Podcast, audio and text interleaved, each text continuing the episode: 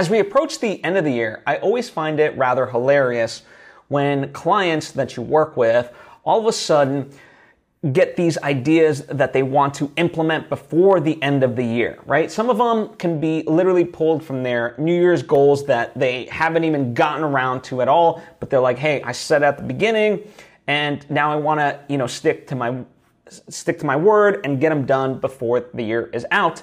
Other stuff can be completely just spur of the moment, like, hey, wouldn't it be cool, you know, just in time for the holidays if we did X, Y, and Z, right? A lot of people doing a lot, a lot of last minute planning, right? And because of that, I want to kind of give you some tips on how to manage this workload, right? Because the, the, the, the crux of it all is that this is all additional stuff, right? Uh, it is not the day in, day out, week to week stuff that you're already working on with them. Now all of a sudden, there's this additional tsunami of work that, that you got to take on, right? And, you know, it is rather hilarious. Like towards the end of the year, there just becomes this this holiday rush of just work, you know, and everyone wants it done before the, the, the, new year, even though it doesn't technically need to be done. Anyway, I could go on and on about that, but the point being, it's a lot and we got to have ways to manage this. So, number one, planning and prioritizing, right? So, you know, once you kind of know what their overall goals are, like the moment, you know, people start saying, like, hey, I would love to do X, Y, and Z, start to, you know, schedule a meeting with them and be like, okay, so let's plan this out. What are you actually trying to accomplish? What are you trying to do? And okay, you know, here's how long each of these things will take. So, what are we, you know, what's top priority, what's second priority, third priority, whatever the case may be, right? Um, and so that way, the goals and how you get to that finish line is clear to everyone, right? Because oftentimes, you know, especially, you know, if you, if you look at uh, contracts with, you know, anyone that you work with, generally, like, for example, when I make a pitch deck, um, you know, Armani, who's this graphic designer that I love working with, she'll send me a terms of, uh, of work where it'll highlight, you know, how long things will take her, the, the benchmarks and, you know, the turnaround time. But it also includes for me of like, okay, she'll send me something by such and such date. And then I have two days to turn around any notes, right? And it's not that I can't take more time, but failing to, you know, if it does take more time, then all of a sudden it pushes back all the other deadlines and I can't be upset if she doesn't deliver on time because I'm at fault, right? So it's m- making that clear through the planning phase. Uh, number two, it's communication and expectation management. So this all sort of folds in with planning and prioritization. Having that open dialogue and also being honest, right? Having clear and realistic expectations and saying like, hey, based on everything that you want to get done, we could do three out of these five things. What are they, right? And, you know, saying like, hey, we'll do our best. Like, if we can, maybe we'll get to them, but it's doubtful. So I just want you to know that up front and, and so forth. Um, so that way you avoid overcommitting and that way there's not this all of a sudden uh, negativity where all of a sudden something that they were expecting to get done isn't done, right? So communication and, and uh, expectation management is very key.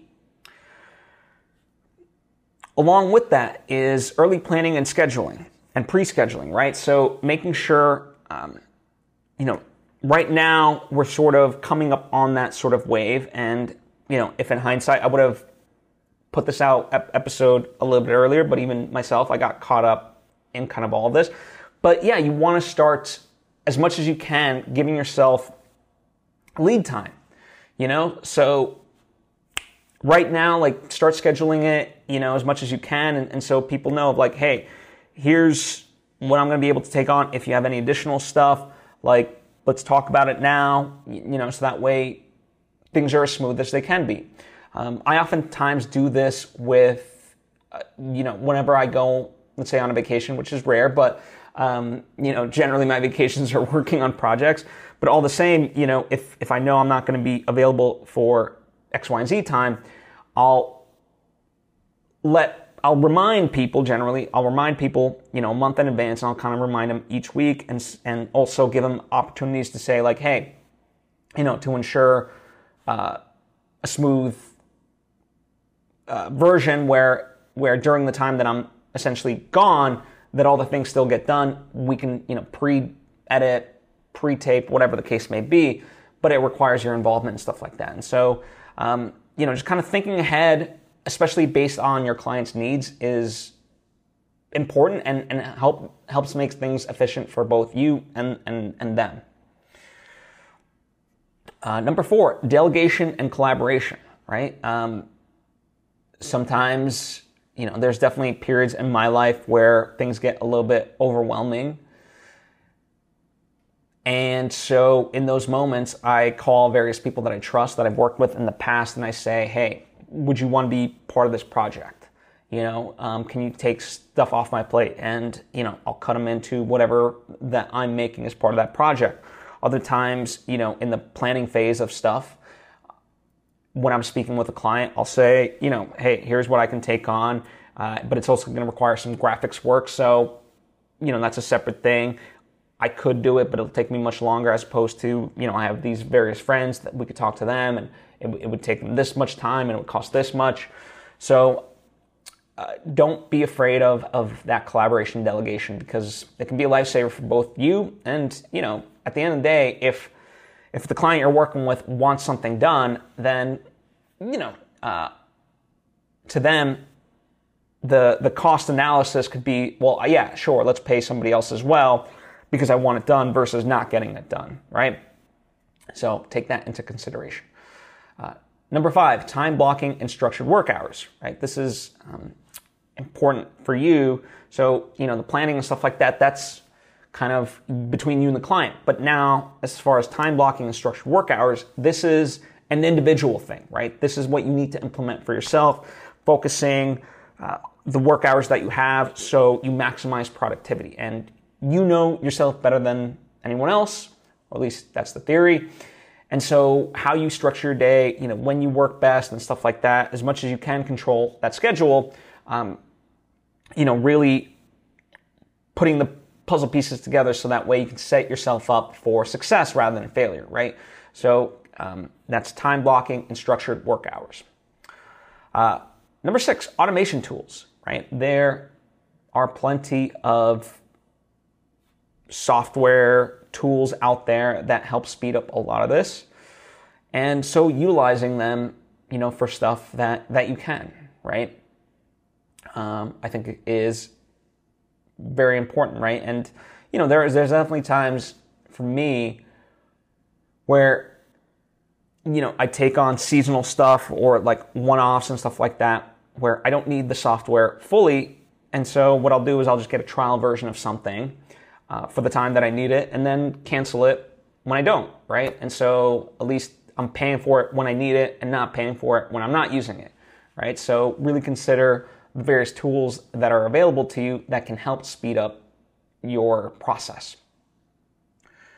Uh, number seven, client management systems, right?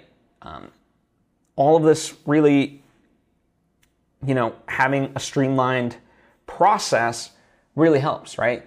Um, you know, so having just even something as simple like do they prefer texts or emails and also knowing like hey let's just keep everything in one email chain or hey we're going to work off this one google doc um, or you know we're going like there's plenty of um, just management softwares out there in general right that that say here's the task and here you know and it lays it out of like what's in progress what got done what's coming up and stuff like that so However, that needs to be structured. Um, it's important to sort of for, for everyone involved to have a system so they can kind of clearly see this, um, you know, and this is an implementation of the planning stage.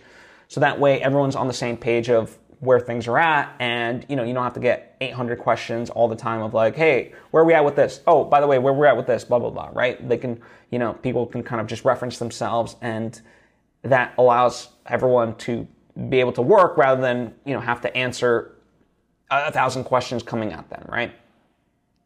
Number eight, uh, flexible work plans and adaptability, right? Um, you know, there is going to be things that come up that you didn't plan for. And you're going to have to be adaptable in that um, in order to make things work. Now, to the same token, right, when we talk about uh, communication and expectation management, you know, um, things may arise just in general which prevent certain things from uh, getting completed, right? Um, and so, as much as you're going to have to be flexible and adaptive, you have to also create that expectation for your clients, right? It goes kind of both ways if you're going to pull off some of this stuff. Number nine, self care and time off, right? At the end of the day, you know, you being burnt out is not going to help you and it's certainly not going to help them. And so, knowing you know how much you are feasibly able to take on versus just because you can you know should you. So it ties back to that communication expectation management about having realistic deadlines you know. Um, in, in theory let's say you could get something done. But you know at what cost to you and you know will the quality of the rest of the work suffer and so forth? And is that a true long-term solution? Um, especially with you know other stuff that might be going on you know, day to day, week to week, stuff like that. And so that's where uh, the de- delegation collaboration aspect comes in, where, okay, you know, in order for you to be able to focus um, on, you know, the stuff that you're best at focusing on, can we bring in other people so you're not overloaded, right? Um, so, yeah, you know, just really kind of consider that. And the last thing, once this is all said and done, having a review process. You know, what worked, what could have been improved. And that's very important because, you know, I think we get stuck on this hamster wheel too often times and it's like go, go, go. And without that looking back, how are you ever going to improve, right? And this is both for yourself, this is for them.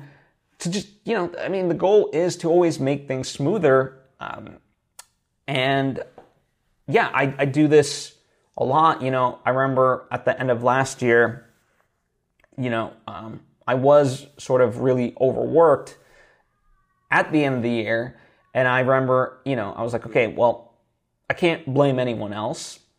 Um, you know, it was on me, but I, what, I, what I did was now at the start of the year, I was like, okay, I'm going to implement blackout dates, which are dates that, you know, I am not working and, you know, we can do stuff in advance. I can find other people to fill in for me, but these are the dates that I'm not working. I created a series of dates that were my blackout dates because that was just important to me, right? I, I, I just couldn't do another, you know, for me, another holiday season where I, I, I was literally working Christmas and stuff like that.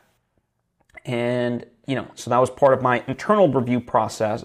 But, you know, I shared that with, you know, with, with the people that I worked on. And, you know, so far we've already gone through a couple of the blackout dates and um, people have been respectful of that, you know, and it's just all a matter of figuring it out. And so there's a version of this that is both internal as well as for the collective working process, the, the post project review process. So that's kind of an overview of how I would approach this end of the year madness. Um, as always, you know, you can ask questions, comment down below, or, uh, you know, if you have any other suggestions to add to this, by all means, please do. You know, um, I want this, like, this is an introduction to all these things, but I would love to keep the dialogue going and for us collectively to be able to help each other out, you know, and obviously, you know, I'm talking about the end of the year rush, but I think all these strategies in general apply throughout the year you know? So it's not just a one and done sort of a solution. So you know we can we can add to it. We can change it up right? Speaking to the uh, flexible work plans and adaptability like let's you know by, by the sharing of ideas we can sort of elevate this process for all of us collectively.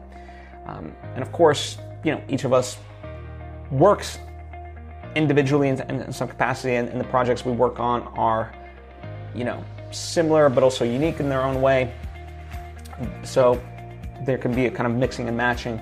But overall, I, I did try to make this list to be as whole as possible and applicable for anything and everyone. So I hope it does help. Anyway, thank you so much for taking time to tune in.